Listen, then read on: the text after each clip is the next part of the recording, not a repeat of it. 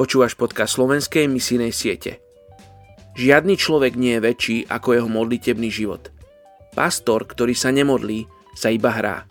Ľudia, ktorí sa nemodlia, blúdia. Leonard Ravenhill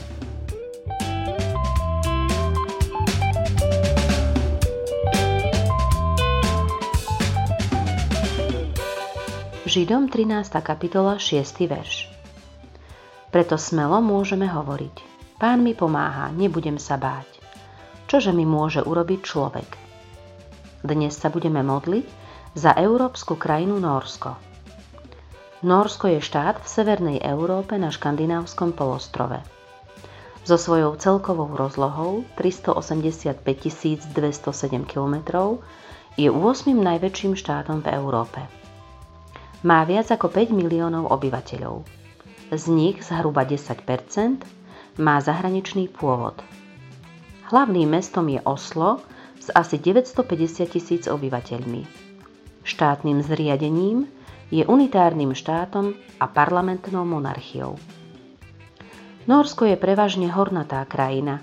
Je rozvinutým priemyselno-poľnohospodárskym štátom. Významná je aj ťažba nerastných surovín, najmä ropy a zemného plynu na plošinách v šelfoch Severného mora. Ako jeden z najlesnatejších štátov Európy má významný podiel ťažba dreva. Dôležitý je aj rybolov a spracovanie rýb, ďalej hutnícky, chemický priemysel a ďalšie. Norsko má silné duchovné dedičstvo. Modlitebné a prebudenecké hnutia mali za posledných 200 rokov v Norsku veľký vplyv. Luteránska cirkev je najviac evanielická zo všetkých štátnych cirkví v Európe. K cirkevnému životu prispievajú aj iné denominácie, slobodné cirkvy, a z nich majú najviac členov letničné a charizmatické skupiny. Norsko však čelí rovnakým bojom ako iné európske štáty, kde ľudia veria, že rôzne náboženstvá alebo morálne praktiky môžu platiť pre rôznych ľudí alebo v rôznych situáciách. Modlite sa za nové prebudenie a za hlbokú oddanosť biblickej viere a praxi.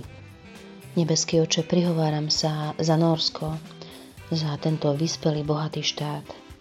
Ďakujem ti za jeho minulosť, za modlitebné a prebudenecké hnutia, ktoré boli základom pre ďalšie storočia požehnaného života.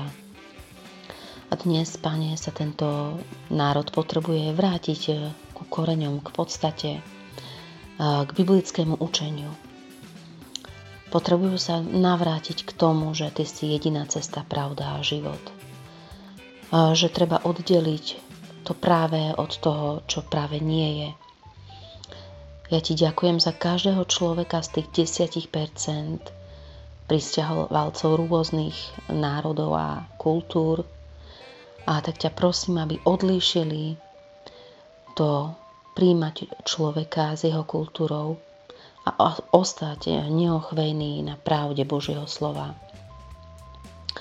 A tak ťa prosím, aby si im dal milosť porozumieť tejto pravde a nebáť sa na nej stáť a obhájiť ju. Ďakujem ti za tých 5 miliónov nórov a ďakujem ti Bože za to, že tvoj duch je stále prítomný na tejto zemi.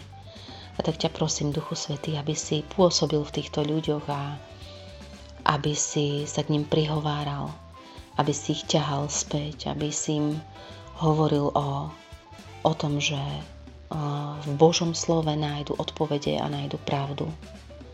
A daj im odvahu čeliť možno prenasledovaniu, ktoré je také typické pre dnešnú dobu,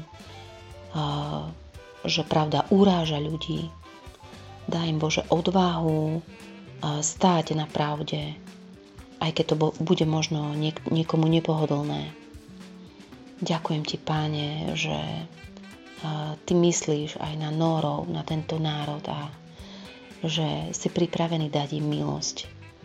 Tak im žehnám Žehnám im, aby mali odvahu stáť na pravde, aby sa vrátili k biblickému učeniu, aby oddelili pravdu od falošného a aby porozumeli tomu, že morálka alebo náboženské praktiky iných náboženstiev ich nedovedú k jedinému Bohu a nedovedú ich k väčšnému životu a k spáse. Tak im ženám Tvoju milosť a modlím sa o nich v mene Ježiš. Amen.